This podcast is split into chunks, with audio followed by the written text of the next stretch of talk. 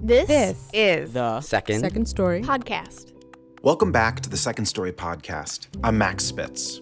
As service based industries are reopening at full capacity across the country, workers are campaigning for better treatment and living wages.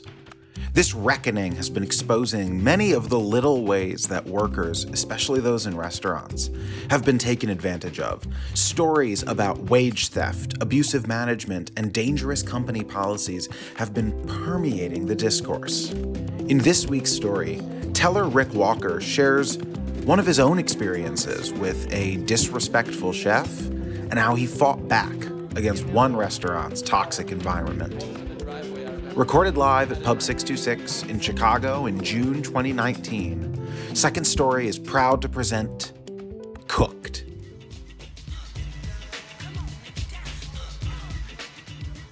Beads of anxiety formed on my upper lip and my brow. The sure sign of Nixon like flop sweat. Jesus, where are the pistachios? They're supposed to be pistachios, dummy. Now, somewhere in the recesses of my mind, I knew there were supposed to be pistachios uh, on, that garnished the lamb, but the duxelles, the slice of green apple, and the dill were the garnishes I remembered. Sorry, chef. Well, get it right, goddammit. The mistakes were coming more often, as many in the last five minutes as the last hour and a half. Don't you know the goddamn menu? I just, I, just, I, ju- I guess, ju, ju, ju, ju, can't even make a dumb excuse, huh? I wasn't going to make an excuse, I said under my breath. And I wasn't. I was going to say I didn't realize how specific the garnishes were to the each dish. In the three months that I had worked at the restaurant, I barely worked the dinner shift. I was going to remind Chef that I wasn't a waiter. I was filling in, that I was a waiter and I was filling in for the expediter as a favor, taking one for the team.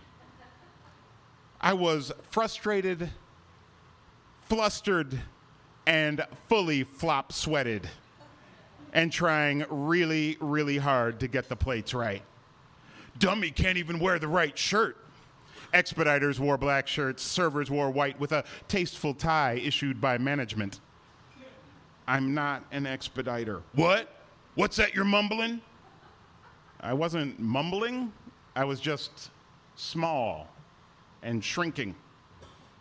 And I was confused. I mean, people like me. Why is Chef treating me like this? Muddled and minimized, I took a deep breath to pump myself up. I'm not an expediter.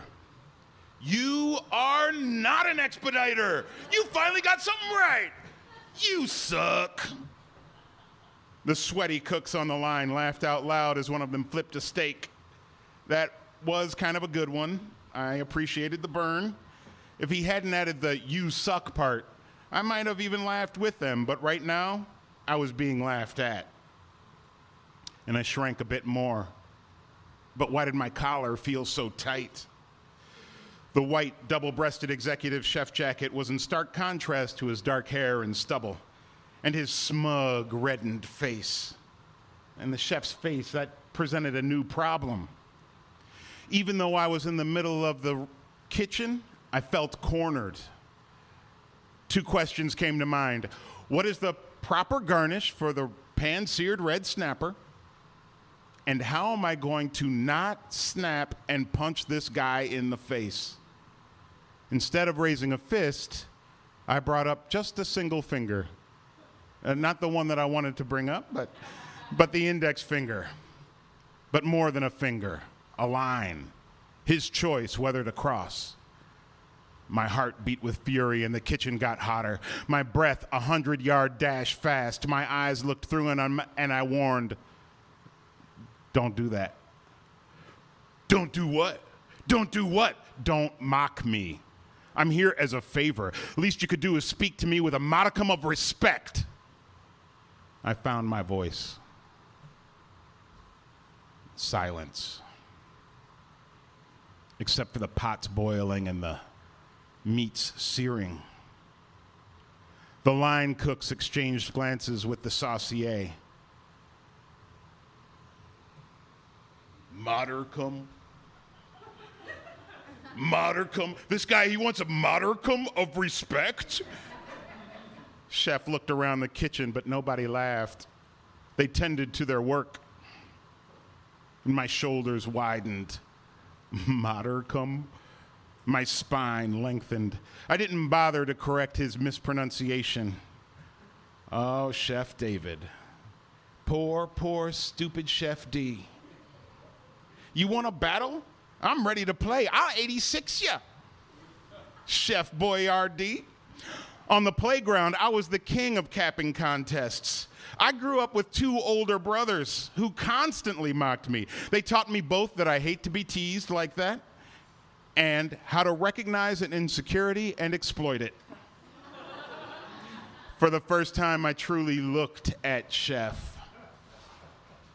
And I watched him shrink a little bit. Chef D doesn't know words. Check. Receding hairline. Check. Bow legged. Check. Actively tries to cheat on his wife. Check. Man boobs. Oh, destruction. Locked and loaded. Calm. I returned to normal size, both metaphorically and literally. Suddenly, we both knew I was no longer going to be bullied and he stopped mocking me. He acted like a normal human being. I was generous. I didn't crush him verbally. The chatter became congenial, and by the end of the evening, even some stilted joking that included me with the kitchen. Fast forward two days later on the floor, my regular job as a server, but I wasn't really a server. I was known as Rick, the actor. Not to be confused with the other Rick, Rick, the English teacher.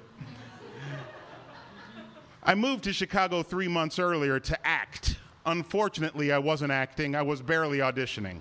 Mostly, I waited tables. Mostly, I waited. My shift nearly over. Candace, the photographer, and Leanne, the interior designer, had already been cut. I had a passing thought about picking up a PerformInk, the newspaper for all things theater, and picking out an audition or two, but that's stressful. And then I remembered the Bulls were playing my hometown Cleveland Cavaliers. Acting could wait. Beers and basketball were calling me. The playoffs wait for no one.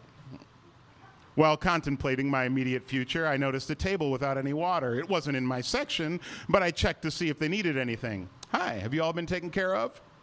I said to the two suburbanite couples in the booth. No the woman in Naperville chic took charge. We've been waiting for more than 15 minutes, and no one has stopped. Now, I know that more than 15 minutes probably means less than five, but I apologized and I took their beverage order and told them that I'd find their server. A quick stop at the hostess stand to talk to Vanessa, the model, to find out uh, who had the section with the Napervillans. Oh, um, that's Leanne's section. Well, Leanne said she was cut. Oh, yeah. So that's your section. You're supposed to let me know before you. Never mind.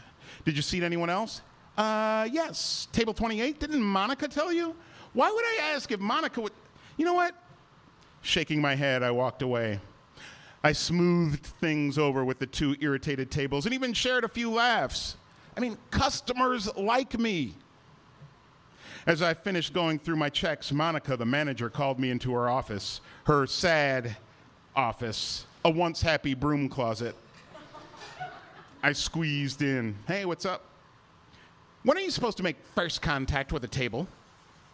I knew exactly what she was referring to within two minutes, but they weren't in my section. It doesn't matter. We've talked about your attitude before. We have never talked about my attitude. I'm letting you go. What? I'm going to need your apron and your tie. The demand came out of nowhere like a boot on a bug. But, but, my vision swirled and my breath locked up. I'd been working since I was 12.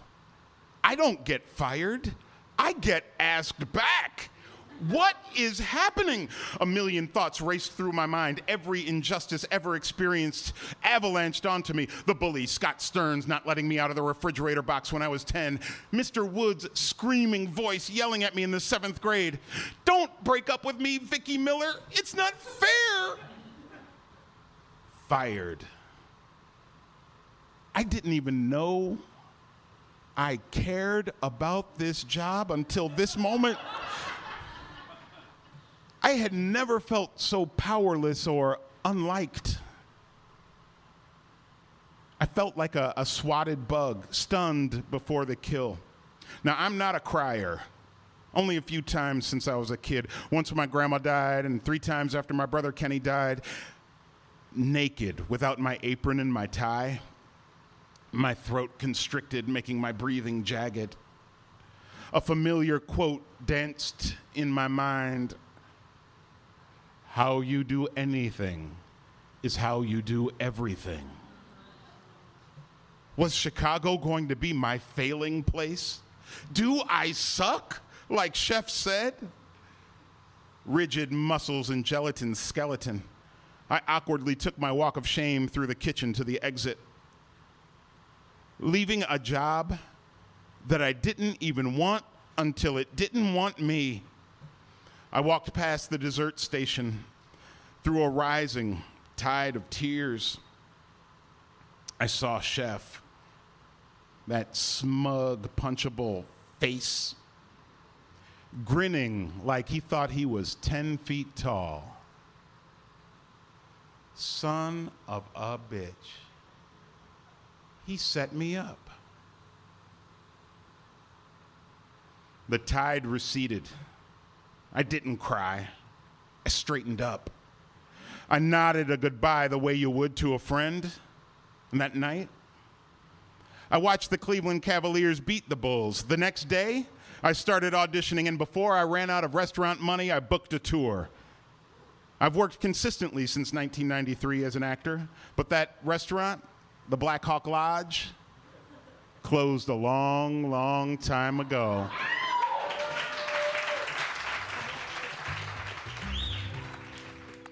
This story was curated by Vince Pagan and Amanda Delheimer, produced by Kit Ryan, and directed by Matt Ferries. The Second Story podcast is produced by Max Spitz. Second Story is located in the traditional homelands of the Council of the Three Fires, the Odawa, Ojibwe, and Potawatomi nations. Our programming is made possible by the MacArthur Fund for Arts and Culture at the Richard H. Driehaus Foundation, the Paul M. Angell Family Foundation, the Gaylord and Dorothy Donnelley Foundation, Illinois Arts Council Agency, Innovation 80, the Lupo family, Eric Rothstein and Gina Wamick, Athene Karras and Thomas Applegate, James Lupo, Jessica Wetmore, Jeffrey and Joan Goldwater, Katie and Peter Hauser, and many generous individuals like you. I'm Max Spitz, and this, This is The second. Second Story podcast.